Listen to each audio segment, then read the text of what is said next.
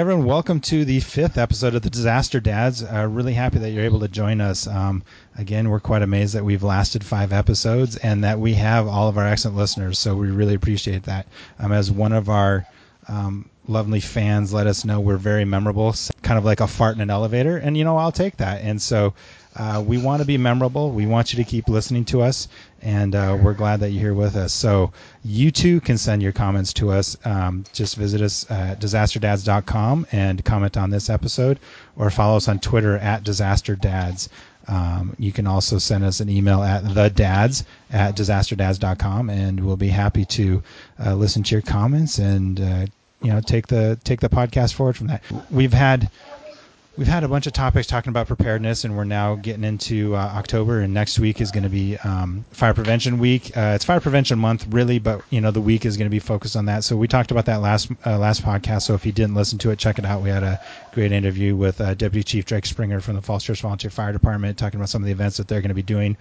Um, so open houses are going to be coming up this weekend uh, in your area. So be sure to check it out, uh, see what you got going, because it's important not only just to get a feel for for your fire department in your area, but also to just uh, you know expose your kids and expose yourself to the different sides of emergency response and emergency um, uh, preparedness efforts that are going on because it's normally not just fire that's there. You've got sheriff you've got police you've got red cross you've got everybody there. So this week we're going to be talking about something a little bit different. You know we've been talking about preparedness for a lot of the episodes. Um, was preparedness is kind of the undertone for everything that we have going on. You know, as you go get in your car, you're preparing for where you're going to drive to. You're thinking about the different routes you have going on. It's something that should be with you all the time. This week, we're going to be talking about, uh, you know, preparedness to a different level uh, with some of the news articles. So before we really get into our news and, and, our topic of the week of active shooters and some of the responses, I just want to share who we've got. Um, again, virtual room because of random schedules, also because of a guest.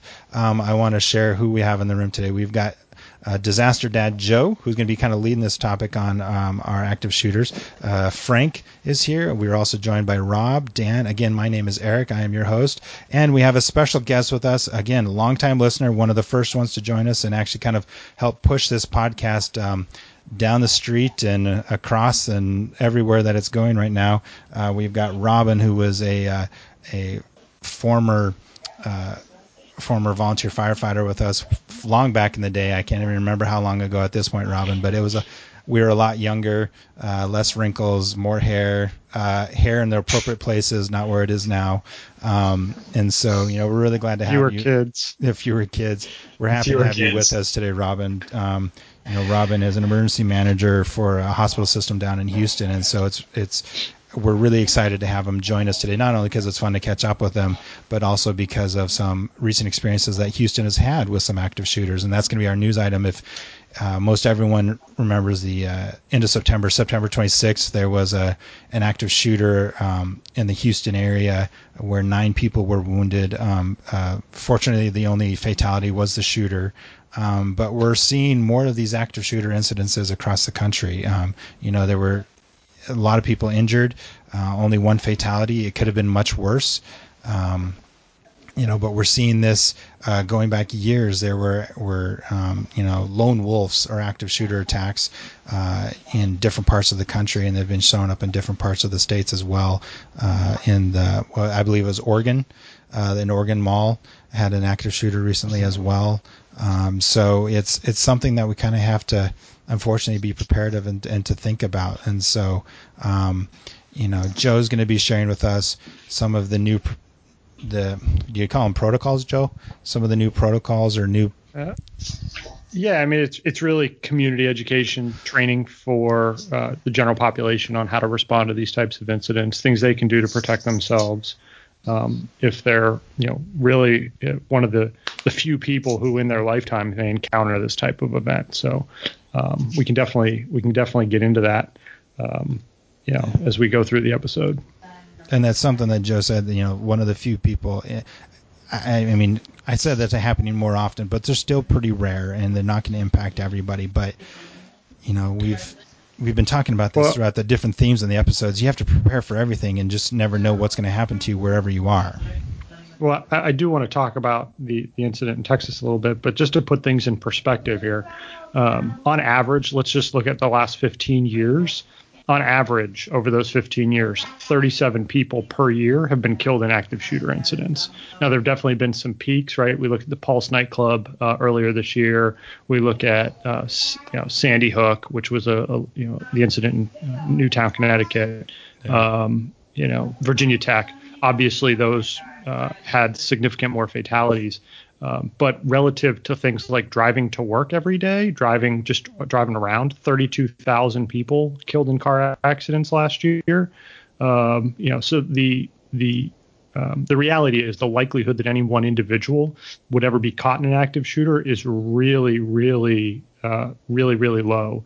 Um, you know, they they attract a lot of press attention. Um, and, and, we can we can talk a little bit about how how that works yeah. um, and, and, how that impacts these incidents. But um, relative to the the number of injuries, the number of people killed these in these incidents, um, they're they're much uh, they're much more um, uh, they they attract much more press attention.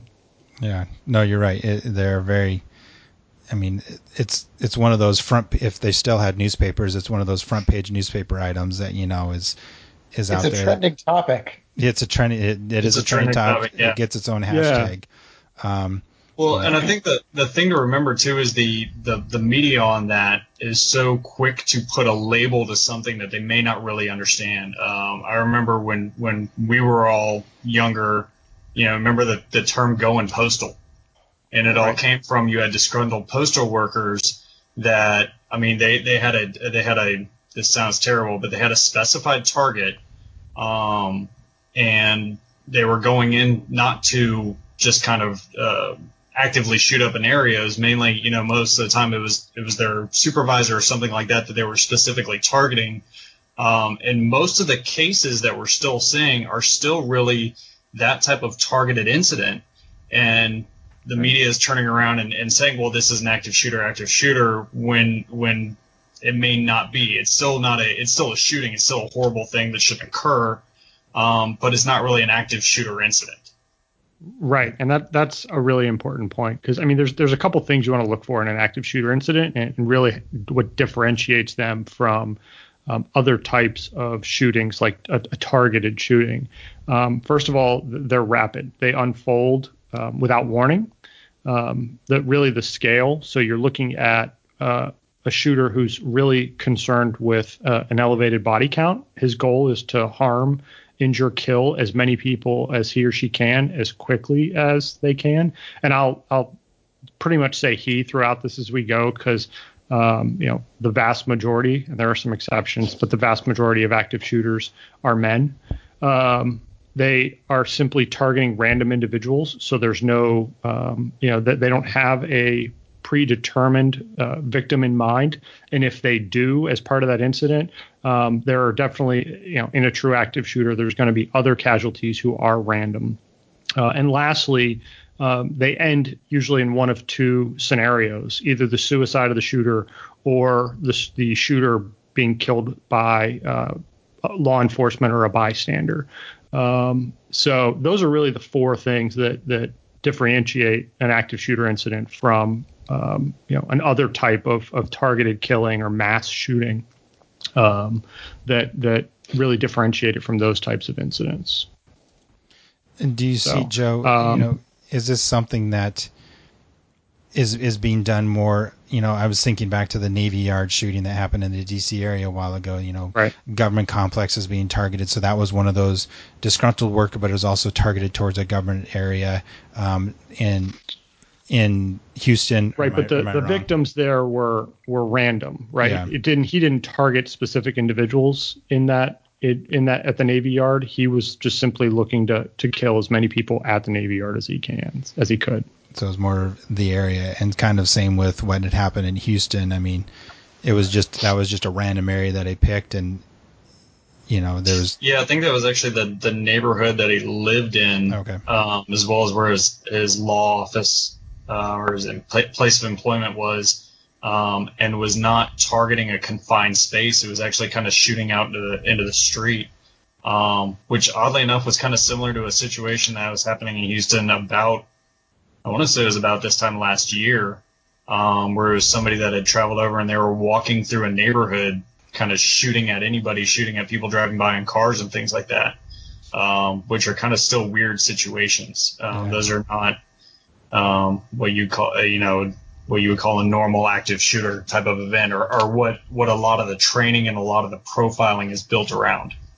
Well, and it's interesting for me to I can't remember it was re, it was recently and I can't remember when though and that's um, uh, sorry listeners that I don't have this information at my fingertips right now but the UT Austin bell tower shooting um, you know was one of the ones that really turned up the amount of law enforcement training, but also expanded not just from law enforcement, but to emergency response for you know firefighters and for ambulances and others. You know, because that was a, the bell tower shooting went on for a while, um, but they just didn't have you know, emergency management and coordination between agencies has come a long way in, in a short amount of time.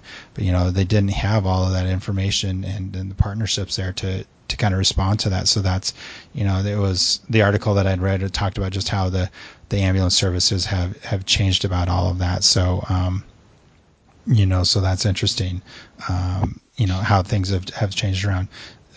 You know, Dan, did you have a question or? Okay. Again, we're virtual, so we're trying to we're trying to incorporate everyone. It's hard to get cues through the Brady Bunch look that we have going on. Um, Check our Twitter feed if you want to see what that Brady Bunch look uh, yes. looks like. yeah. Along along, uh, along those lines, Eric, though, about the uh, um, change in EMS protocols, you've got um, fire departments across the country now learning um, tactical medic training where they're actually going into an active shooter situation and trying to save victims while the, the shooting is still happening. So that's something that's changed in the last, I'd say, probably about a year and a half or two years, where I know locally uh, fire departments in our area are doing that on a regular basis, training that way. Well, that, right. and that was all kind of evolution because, um, and I, I, looked it up real quick. The the UT Austin shooting was 1966. Okay. Um, and thank you Google. back then i mean that was a that was still kind of a, a, what you know that they considered a random deal and nothing really changed until after columbine in 99 right. um, when they realized that so many so many casualties so many there were so many victims because they weren't doing because the the, the protocol at the time for law enforcement was we're going to step back we're going to secure the perimeter. We're going to wait till SWAT gets here, so we have you know bigger guns, more more protection, things like that. Um, and then we're going to slowly approach. Um, that all changed. So that I mean that was that was 33 years, and then until that light bulb moment. Um, and, and, I guess that's a blessing that we that there was not other incidents during that time that um, kind of forced our hand to say no, we've got to take a different approach to this. Because um, even now the TAC med stuff is different because um, what we've always trained from our we have a we have a armed um, security force for our healthcare facility. Um, what and they've even gone through active shooter training. What we've always kind of taught was, um, you know, their their goal is that that security force is not there to do anything, or that that law enforcement is not there to do anything but go after that active shooter. They're not going to stop and help. They're not going to try and save your life. The only thing they're doing is going after that active shooter, whatever it takes. Um, so now saying TACMED and having people coming after them and trying to secure um, and kind of take care of patients, that that's a change. Yeah, um, it, so it, it really evolved in two phases. One was, you know, changing from the police waiting outside to now the police, you know, forming into small teams and going in immediately. And now we've got the police going in immediately, and then almost you know within minutes after that the next the next evolution is now you're bringing tactical medics in with with law enforcement to to provide that immediate treatment to the injured. Um, and so you know this over the even you know even over the last two years as we've been saying we've seen this this huge shift in the in the type of response you're going to see at an active shooter incident. But that's something to to keep in mind as just the general population, just lay people who are going out and may, you know, unfortunately end up in a situation like that. Because um, I know in San Bernardino, when that shooting happened, people were confused as to why um, they weren't getting help at the time when law enforcement was coming through because they were going and trying to find out what shooting was going on and, and trying to get an assessment of the situation. People may have been injured uh, and they were passing them by. And so it's just if we're in a situation like that and you may be injured, just know that someone's going to be coming, but it may not be the first person that you see. And, you know, those responders are going to try to let you know, but you're not their priority there's some other priority out there that they're going for, but you'll have someone that's going to come behind you soon to uh, to help out with that. Um, right. I know we've kind of gone over and, the board a little and that's, bit. And that's, I think that's a good point, Eric. That I mean, in any, in any emergency situation where you have a mass casualty situation, the person that comes through and triages you is probably not going to be the person that treats you if you have a medical problem, right? They're going to get a head count. They're going to start the process that EMS goes through whether it's an active shooter or a, you know, hurricane or a car accident or whatever might it might be. If it's a if there's more hurt people than there are medics or EMTs, they're going to have to do a triage round to figure out who needs the most attention first. So whether you're at a mass at a uh, an active shooter or just some other accident that may occur. Right. Yeah. Well, if, if, if, you don't mind, Eric, let me step back a little bit. No, that's what I was going to say. We've kind of skipped yeah. all over the place, and so we're, we're like, now we're not. The police are deep in this building, yeah, um, and yeah, let's, so let's back like, out I'd, a little bit. I'd like Joe to kind of take it here. Um, yeah. So so like the first thing I want to I wanted to stress, you know, and, and this really applies to any type of situation that people may face, and whether it's an active shooter, a fire in a building, um, you know, a little situational awareness. You, you, you look, you know, I work in an office building where people are you know, running up and down the halls, glued to their cell phones, you know, tweeting, responding to emails, not looking up to see what's going on around them, always running into people. Um, you know, one of the things I try and do is keep my head on a swivel, always be situationally aware of what's around me. Um, if I enter a space I've never been in before, try to identify the exits so that I know if something happens, whether the fire alarm goes off, whether the bad guy comes in the room, I know how uh, to, to quickly, you know, determine what the best route out of that space is. Um, you know, always look for my lighted exit signs. Maybe that's just a habit I get into as an emergency planner, but I think that's good advice for anybody when you're in a space you're not familiar with.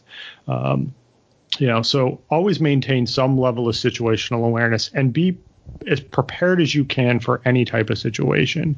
Um, try not to get too lost in in what you're doing. Not always possible, right? We're, we're all human. Uh, but, you can't you can't maintain your ears up 100% of the time. Yeah, but but you know to add in the the family dad flavor that you're already kind of doing that when you go out. You're trying to find out where all the uh, bathrooms are. You know where you may have to go with all that. Just add an extra an extra antenna to something that you have going on. I mean, it, it may seem stressful to have to think about it, do that, but you're already kind of planning ahead for a lot of different random things. You know, my kid's been having a blowout in the car seat no matter when you put her in there. And so as you're driving along, you have to figure out, all right, where can I pull over? Where can we get in to deal with this? Because I know something like this is going to happen, you know, just, just take those kind of steps and just add an extra level as you're going through.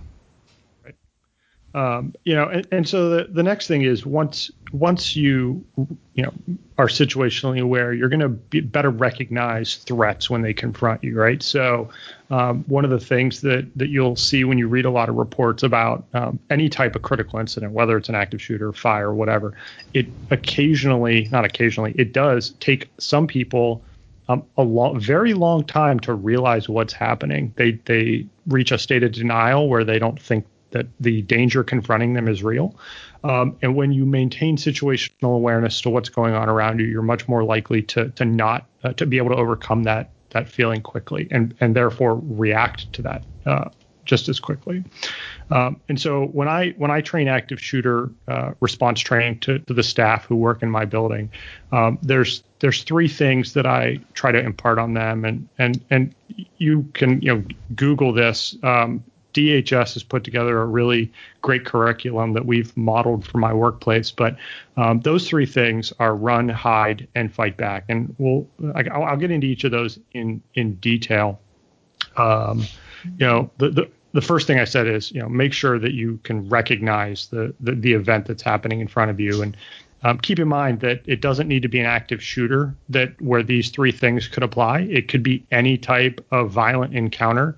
Um, I, I I kind of chuckle. One of the things that DHS includes in their definition of active shooter is that the uh, assailants usually use firearms.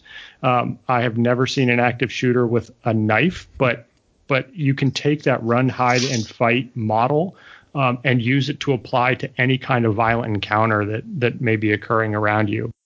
He doesn't need to be armed with a firearm. If somebody comes at you, you've you've seen uh, for some reason Japan seems to have this a lot. Um, are mass stabbings, um, and so you know that's something to keep in mind as well. Um, so getting back to to run, hide, and fight. Um, if you're able to get out of the area, the first thing I recommend is take the most accessible, most direct path out of the area. Attempt to get out of the building, um, whether that's you know up or down the stairs to get out, down the hall, whatever. Your goal is to put as much distance as you can between yourself and the threat. And if you walk into a room and as soon as you get in that space, you've formulated your escape plan.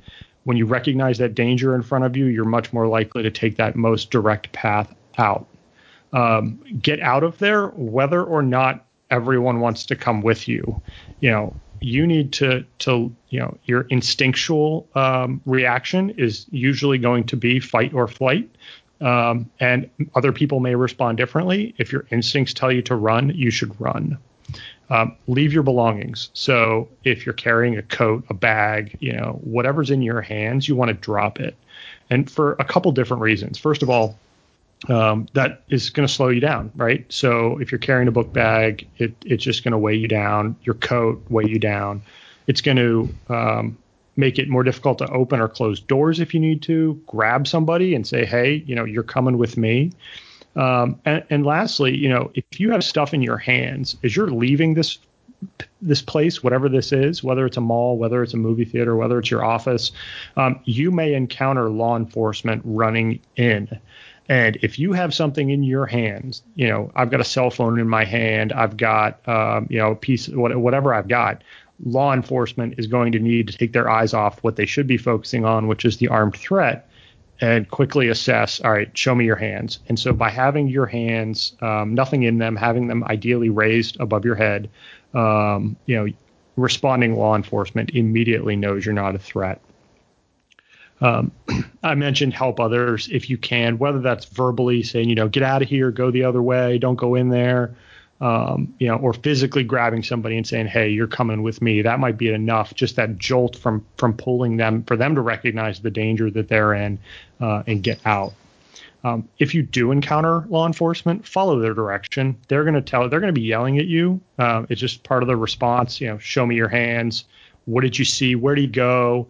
Uh, if you can provide law enforcement any kind of information, that's great. So they may they're going to want to know where the shooter was, what type of weapon he had, if you're able to recognize that. Um, how many shooters are there? And we've seen some of these incidents that, that have involved multiple shooters uh, that we talked to earlier about the San Bernardino shooting. And once you get out of that space, you know, call 911 if you're able to. Ideally, your phone's been in your pocket the whole time. Um, you know you're able to pull it out only when it's safe for you to do so. You never want to compromise your safety or the safety of those people around you to make that phone call. Uh, but if you're able to call 911, do so immediately. Tell the dispatchers, you know, where you are, what the situation is, and then they will determine what the appropriate response is. Um, so that that really gets at the heart of run. It, you know, it, the goal here is just put as much distance between yourself and the threat as you can. So. The the second thing, go, ahead, Eric. I was going to say, you know, so you've run, you've gotten out of there, uh, and this is where having some sort of kit in your car, if you're possible, if you're out of your house or you're somewhere, especially if you got your kid with you, as you said, you may have to leave your bag because you may not be near the stroller. You can't grab the stroller, take it with you if you have kids of that age. Um, you know, for for all of us in the room, we've all got those that uh, well Robin may have older ones where he doesn't have to carry a diaper bag around anymore. No. But he, he's got enough triathlon gear that he's going to have to take that with him too. But, um, I'm not taking my bike. but you know, you may not be able to grab that gear with you to go. Um, you know you may have to leave it behind or you may not be able to get it because it's noisy you've got the toys in there or something i don't know. So this is where having some sort of kit still kind of held in reserve in your car so that when you do get out and you do get through the situation you can give something to your to your child to help calm them down because it's going to be traumatic as hell for me it's going to be even even as traumatic for for my child as well. And so you want to make sure that you can do something to you know calm them down as you're calming yourself down and kind of bring things back to normal so, um, you know, if if you're unable to run, to hot, to run, excuse me, or basically you've run as far as you can go in this particular situation, you need to look for other options. And the next reasonable option is to hide. Um, you'll, depending on your work environment, you'll see this called a lot of different things. You know, take cover, um, shelter in place, lockdown. Um, every uh, many work environments, especially office environments, government facilities, you know, have different terms that they use. Um, but really, here the the goal is to make yourself as small, silent, and invisible to the shooter as you can. So um, you want to uh, obviously get out of the shooter's view. Uh, any barrier that you can put between yourself and the shooter is ideal. Uh, and the best barrier in this type of situation is uh, something that the shooter's not going to be able to easily get through, like a locked door, um, a pile of furniture, barricade, uh, you know, anything that's going to prevent the shooter from directly accessing uh, victims. Because what these active shooter incidents have shown is right that I, I, mentioned earlier, they they happen very quickly. Usually, they're over within about 10 minutes at, at the on the long end. Um, and the the goal here is to kill as many people as you can. So um, the the shooters typically know that law enforcement is responding, and not only are they responding quickly, but they're responding in mass. Um, and so the the police response is going to be overwhelming. And so their goal within that very narrow window to kill as many people as they can they're not going to sit there and try to you know shoot through door locks. They're they're not going to um, try to you know tear down that barricade that you've built. Um, they're going to look for easily accessible victims. So any type of barrier that you can put between yourself and the shooter is ideal. Um, but you know if that's not an option, look for other barriers. You know um, if you are outdoors, you may have something as you know simple as a tree, a wall um, you know, uh, a bush. Obviously, some of those aren't going to stop a bullet, but they're going to make you invisible to the shooter and make him or her less likely to fire in that direction. So you want to get out of the shooter's view. Uh, view. Um, get, uh, if, like I said, if you can, get in a locked door. Um, you know, we in my office environment, we tell staff, you know, if we're gonna we're gonna put out an information telling them, you know, close and lock your office doors, move, you know, move into the interior spaces of your office. Um, once all those office doors start locking though let's say you're out in a hallway or you're in you know you're in the concourse of the mall and you know they start dropping gates down look for those other places you can hide like the the the, the um, meeting rooms bathrooms um, you know the the corridors of those malls where the maintenance workers go. There's something that's going to get you out of sight. Um, ideally a place that's not going to trap you um, you know not going to restrict your options for movement so that if you do need to get out of that space uh, you can do so. Um, you know ideally you should um, remain in that location unless it becomes unsafe.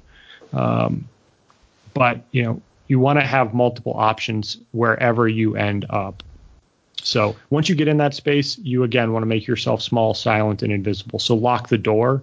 If you're able to um, barricade that door with uh, that that door that you know with furniture put a chair under the doorknob put a desk in front of the door something like that. Um, silence your cell phone. If you got a tv in the space mute the tv or turn it off. Any source of excuse me any source of noise you want to minimize to, to really make it look like nobody's home in that space and then obviously remain quiet so you know no conversations you know do your best to to not um, do anything to attract the attention of the shooter. And then now, if you, I was going to say, Joe, you were talking about going to places to hide and you're finding a place. And if you're separated from your family, this is also why it's important. You always kind of, at least I always kind of joke, where did we park? Do you remember where we parked? Is, you know, knowing, like, putting something out there like that for you with your spouse or with your kids so they kind of have an idea if you do get separated they they will hopefully know to hide and you'll all be possibly in some place different, but you know where a marshaling point may be later, you know, so you can try to find each other. It's something to something to try to keep in mind when you're you're going into large. I'm I mean I'm personally thinking of like a mall situation, um, right. you know, a case like that where everyone can go. Well, the other thing to remember on that too is, is you know kind of that basic tenet of preparedness with communication is having somebody that's outside of the area um, and I mean outside of like your region that you can contact that can serve as almost like a third point in case you know you're trying to text your wife or, or here's our we got separated here's what's going on and those those um, communication nodes are down. You have the ability now to text somebody you know over in California and just say hey we're you know let the wife know that I'm okay exactly uh, another point of communication and Joe you mentioned in the run part when you get to a safe point, you call 911. If you're barricaded, keeping yourself silent, a lot of jurisdictions now implement a text to 911. That's where you silence your phone, and that, that step comes in handy. You start texting information out to 911 just like a phone call. Right. Yeah. Call if you can, text if you can't. Um, and that's something that yeah. should be popping up in more jurisdictions over the next few years as part of the E911 um, not necessarily retrofit, but upgrade for a lot of the 911 systems. So that's a good idea, Rob. Yeah, we're we're fortunate here in the, the DC area to have uh, a lot of the jurisdictions have that capability. So it's it's definitely beneficial, something to keep in mind, and you definitely want to know if your jurisdiction does has that capability, especially in this type of scenario. Um, so the last thing, if if you run, you hide. Um, the last thing is is to fight back as a last resort. Uh, and this is a scenario where your life is in immediate danger. Um, the, you know, the shooter is directly confronting you. Um, any uh, you you have two options at this point. You can you can really wait for your bullet, um, or you can fight back to save your own life. And and the thing to keep in mind is there's no rules in this scenario, so um, you know you need to do what you can to protect yourself. Um, and you know in an office environment. I am one hell of a slap fighter, just so you know. I yeah, can, I can I can beat down pretty well. Let me so let me know how that rules are just right out the window. Yeah, yeah. Let me know how that works in this scenario. Um, so, you know, the, the the things to keep in mind are what are um, what are your options when you're fighting back. Um, obviously, you know there are things that you can. Uh, in just about any place you are that you can throw at the shooter. Um, any of anybody who's used a firearm before knows that if somebody's throwing something at your head, um, it's going to cause you to duck, uh, lose your balance. You're going to respond to that. And so if you can throw something at the shooter, you can you then use that as an opportunity to um, you know have them lower the weapon and gain the upper hand in that way. Uh, but you want to act as aggressively as you can. Um, you know, if you're in an office environment, there are things like scissors, fire extinguishers on the wall, uh, and fire extinguishers are great because um, you know they're uh, not only are they heavy and they're metal, um, but they're full of uh, dry chem powder, and you can you know you know pretend the pretend the shooter's a, a fire, pull the pin, shoot the powder at them. That's immediately going to cause them to start choking, um, and and then obviously you've got this like 10 pound weight uh, that you can you can use as a weapon. I believe James um, Bond used those in one of his last uh, movies to be able to provide a smoke screen to escape an active shooter situation within a courtroom. Yeah, they also uh, work well if you ever encountered super smart sharks underwater. you can use those to escape. I have no idea what those references are, but I'll have to Google that. We'll put that in the show notes. How about that? I'll share the DVDs with you, or do I need to give you VHS? Uh, I need I need VHS. That's the only way these things get done. Um, Sorry, Joe. Please so, go forward. Well, I was going to say we're talking about fighting for our lives here, and you're, you're we've digressed to VHS. Um, you know, so you know, recognize what those weapons of opportunity are that are around you. Act as aggressively as you can. Commit to your attack. Uh, you know, once you once you start, aim for the vulnerable parts on on the shooter. So you're looking for the throat, the groin, um, you know, those the eyes, anything that is going to quickly disable.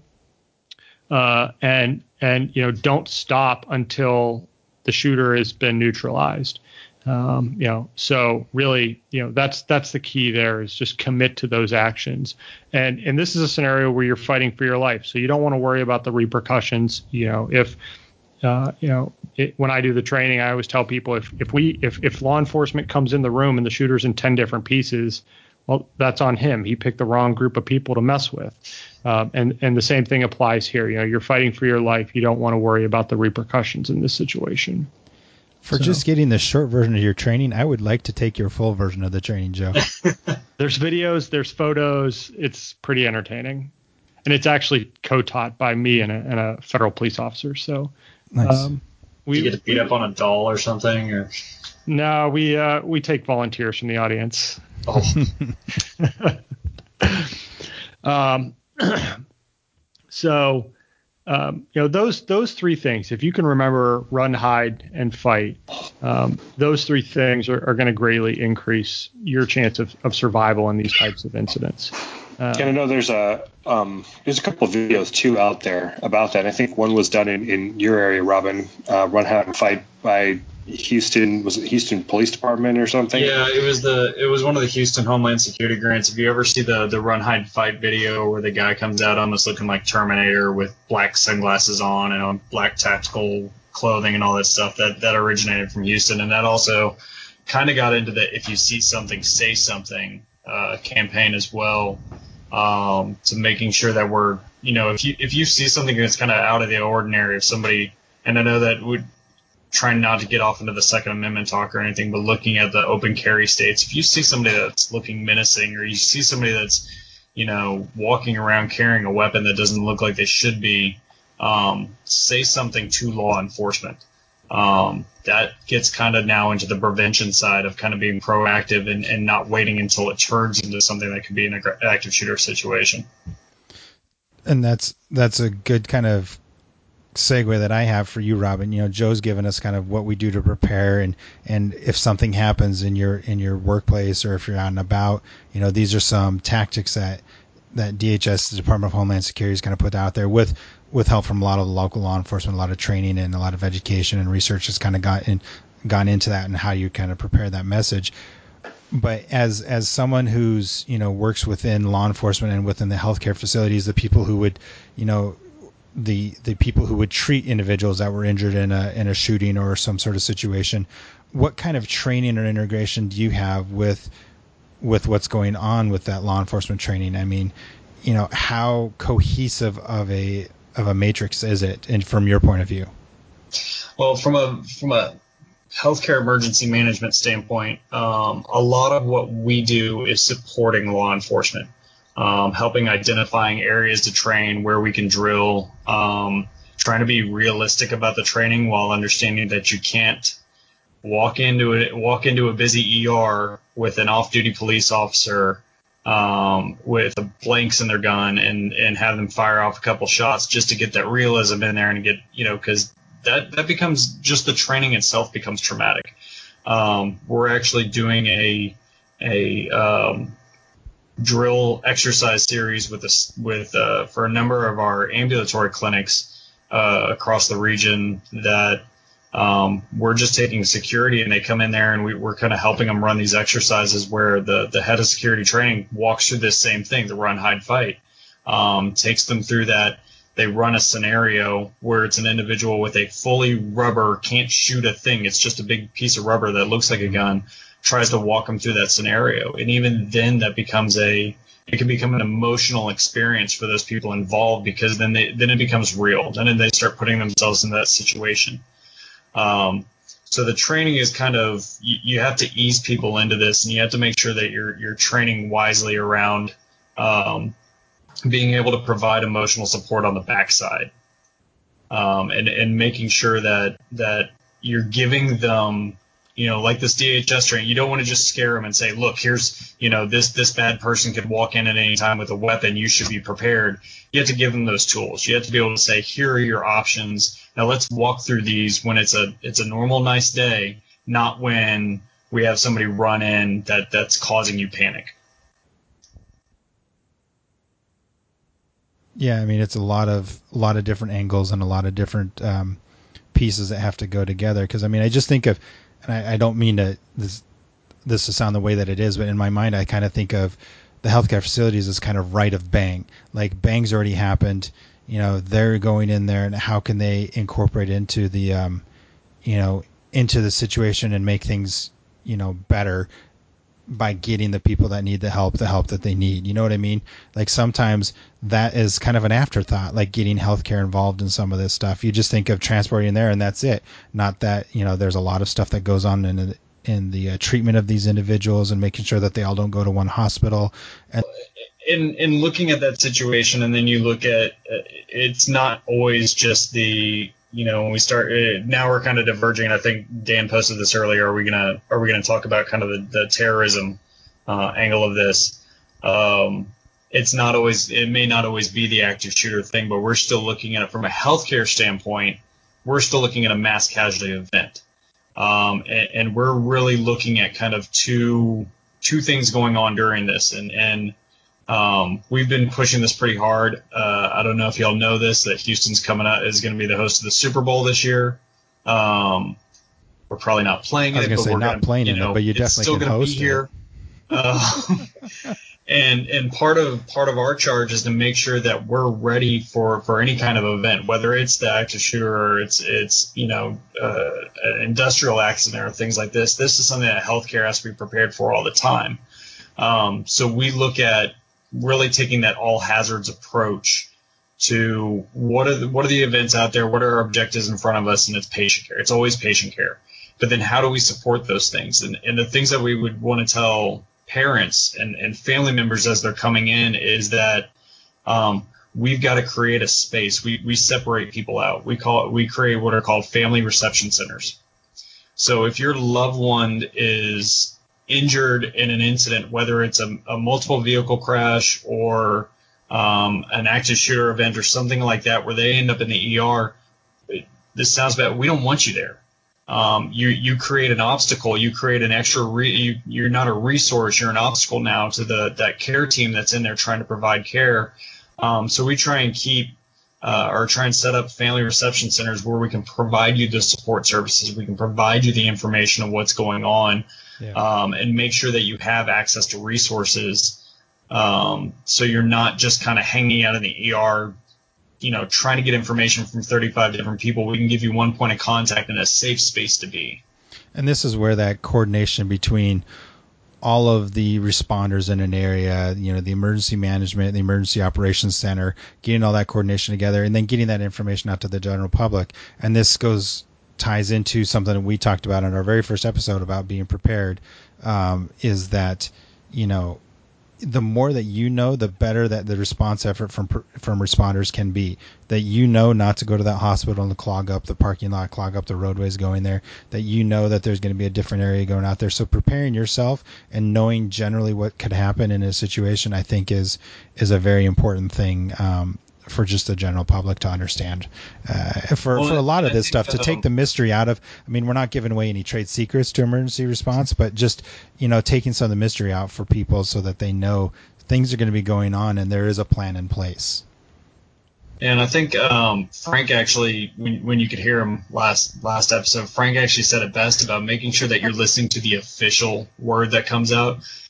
In these type of situations, there's going to be multiple reports in your phone, even if you're just you're just a regular, you know, don't work in the work in the industry of emergency response or anything. If you have news alerts set up on your phone, they're going to be going like crazy. Of, of here's what's going on. We have this information. We have this information. As every channel kind of competes yeah, right. to get that information.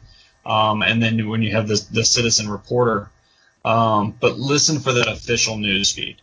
Um, you know, if it's from the hospital system trying to send that out, that's going to end up going through that joint information center and being pushed out through the local office of emergency management or state office or you know law enforcement. Those are the those are the channels you need to listen to, and those are the ones that are going to give you the information that are actionable items to say, hey, if you're missing your loved one, you need to call this line, and we'll we'll get you with somebody that can um, help you match back up to them, or you know if you know that they went to this facility please show up here and we'll direct you to the right place to go, um, as opposed to just kind of, well, I'm just gonna I'm just gonna show up wherever. Um, you know, I I remember the hospital system in the DC area and, and down here in Houston. You know, in, in our region, um, we have something like 67 hospitals um, in in what's the the Metro Houston community. So if somebody said, "Oh, well, your your loved one went to the hospital," Yeah. which one? Um, so it's making sure that you're getting the right information that you can be actionable on. Oh, that's that's important to know and important to keep in mind as you, you know, you're thinking about the situation and tying in some of the stuff that Joe said. Um, you know, we're coming to the end of our time here, and you know, we're trying to be trying to be better uh, stewards of our listeners' time. But we do appreciate, and we have so much information to share that if we go over again, we go over a little bit. We're fine with that. But you know, um, uh, I'll start by first first saying thanks to Robin for joining us and, and you know tying into the disaster dads. He is he is one of the disaster dads. He just isn't on all the time because getting six of us together is hard enough. Um, know, to coordinate. So you know he'll be back. He's gonna be he's gonna be with us Bring- from now Bring forever. me on whenever. I'm I'm happy to be on whenever. Yeah, we're gonna get him, and his kids are all independent from him right now, so he can he can join us much easier when he's not running his triathlon. So um, again, really really happy to have you on, and it's always good to, to see you and talk to you about this. Um, I also want to thank Joe for for sharing some of the DHS protocols and some of the um, some of the run hide fight. You know training information because it's we all don't go through that training but it's something that i think we all need to keep in mind um, just add that extra layer of you know of situational awareness as you're going into a um, a crowded room or you're going into a restaurant or you're going into uh, going into the mall. Um, I mean, uh, this is this you know the disaster dads. We all have that dad kind of vibe, and we take that in and see where we can park the stroller or how can we walk through places or where's my kid going to go run to. So you're already kind of taking in a lot more than you expect just actively try to take in a little extra to add that um, you know personal situational awareness and understanding of what's going to be going on and what's going to be happening um, so The, the other thing to remember too, Eric, is that like all these other topics when y'all talked about car seats and making sure you know you can call the fire department and get some help with detection and shit of that. Reach out to law enforcement if your office building or, or whoever it is Yeah. doesn't do y'all don't do active shooter training. Reach out to law enforcement and say, hey, can you come in and, and come train us on this? Um, they may not be the ones that do it, but but they'll help you find somebody to come in and and, and do that training for you. Yeah Just to, just to hop on that real quick, the FBI does do that. My wife uh, organization has had several um, active shooter trainings with the FBI. So check the FBI office in your location, see if uh, they'll do it for you. no and that's that goes into the if there isn't someone in your office doing it be that be that beacon of uh, emergency management in your office be that person who gets something going there so don't be afraid to get that get that started so uh, some things to take take away from this is that you need to uh, you know understand where you are understand the situations that you're in. Um, you know if you have a chance we'll have the links in our show notes as well but you know uh, take a look at the run hide fight run uh, run hide fight protocols that DHS has out there. Um, you know it's a it's a very simple mantra that can that can help you out when you need it. Um, again, hopefully most people don't have to uh, uh, deal with this kind of situation, but it is something that we should all be aware of and just prepare ourselves if we run into anything. Um, uh, so you know, again, I really want to thank the the dads for joining us. I want to thank all of our listeners, and I really want to thank Robin for joining us on uh, episode five here. Um, it's you know, it's it's nice to go and expand some of our our issues and get a little deep and and add a add a subject matter expert every now and then. And so we appreciate having Robin. When are you going to do that? Yeah, we'll get carry there on the of these days. bromance. Yeah, That's for next episode. you know, and um, No, next episode is space weather. Don't forget that. yeah, we are going to be bringing We'll- space we'll- weather Don't up. worry. We're going to get a Romulan on here. He's not a Romulan. He's a Vulcan. Get it right. They look similar, but they're different. Um, so we're going to have a discussion on that next. But again, thanks to everyone for listening. Um, Robin, you know, we uh, we started it last week with our Deputy Chief Springer to uh, do the tagline, and if you could uh, send us out, we'd really appreciate it. And um, you know, I think I think you know what it is because Dan did come up with it. So uh, you know, I appreciate I appreciate everyone joining us. And uh, Robin, if you mind. Absolutely. Apologies to Dave Shield. We'll hopefully get you on next time. Uh, we panic so you don't have to. All right. Thanks, everyone. Bye.